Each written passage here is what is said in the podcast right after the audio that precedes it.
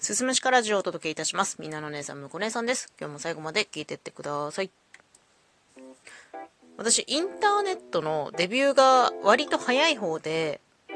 当時、小学6年生ですね。ゲームのファイナルファンタジー9の攻略サイトを調べたところから、私のネット人生っていうのは始まったんですよ。で、まあ、初めて見て分かったこととして、インターネットっていうのには本当に何でもあった。もう調べたらいろんなものが出てきた。私がね、最初、その FF9 の攻略サイトから入ったんですけど、その次にハマったのが、当時アニメ放映されていた、峰倉和也の西遊記っていう作品のファンサイトの中にあった、なりきりチャットっていうもの。これにね、すんごくハマったんですよ。で、まあ、なりきりチャットなんだよっていう話なんですけど、その名の通り、最遊記のキャラクターになりきってチャットを楽しむことができるっていうものだったんだけど、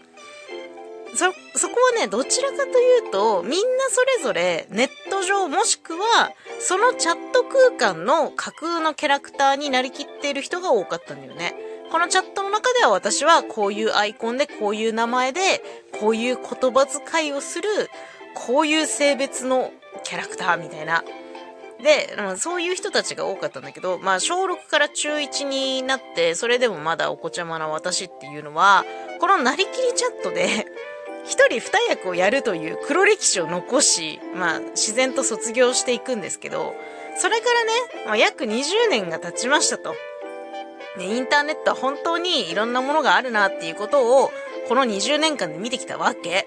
でも、最近になって、やっぱり SNS やネットってバーチャルだよなって改めて思うことが増えました。まあ具体的なエピソードっていうのはないんですけど、どれだけね、インターネット上でおかしな奴がいたとして、まあ規定列なエピソードを語る者がいたとしても、それは私の目で見て確認しない限りは、それはね、どこまでもバーチャルであるという感覚がどうしても拭えないんだよね。なんかリアリティがないんだよ、どうしても。だから、いくらでもこう自分を偽れるし、話だって漏れるわけじゃないですか。ツイッターの140文字の中で、どれだけでもさ、話を大きくすることだってできるし、嘘ツイートだってすることできるじゃん。だから、ツイッターのつぶやきや掲示板の書き込みなんかは、まあ、どれだけとんでもない内容が書かれていようが、リアルで起こることを超えることがないんだよね、私の中で。ただ唯一、生配信だけリアルを感じる瞬間っていうのは、あるんだけど、それでもやっぱどこかネットの海にいる限りはみんななりきりチャットの延長線でしかないんじゃないかっていうふうに思ってますね。その SNS のこの名前のこのアカウントは私はこうとか、配信サイトのこの名前の私はこうとか、みんなネットの中でなりきりチャットをずっとやってんじゃないかなっていうふうにどうしても思っちゃうんで、まあ、そんな感覚がずっとあるんですけど、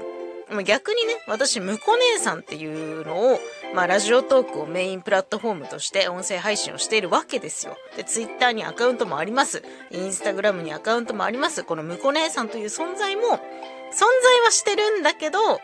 しかしたら作られたキャラクターかもしれないじゃないですか。いや、そんなことないよ。むこ姉さん言ってること嘘もないし、話も持ってないし、全部リアルで起きたことしか話してませんよって言いたくても、実際に会うしか確認できる方法ってないじゃないですか。だからね、やっぱリアルが一番、こう、自分が実際見かけたやばい人とか、そういう人の方がね、インパクトあるね。リアルで、自分のちゃんと目で見て、耳で聞いたもの。どれだけ twitter のバズりツイートの中身がすごかろうが、なんか TikTok のなんか面白動画が衝撃的だろうが、やっぱ自分の目で見るものの方がインパクトがある。リアルは SNS よりきなりということをね、最近非常に思っていますというお話でした。最後まで聞いていただいてありがとうございます。また次回もよろしくお願いします。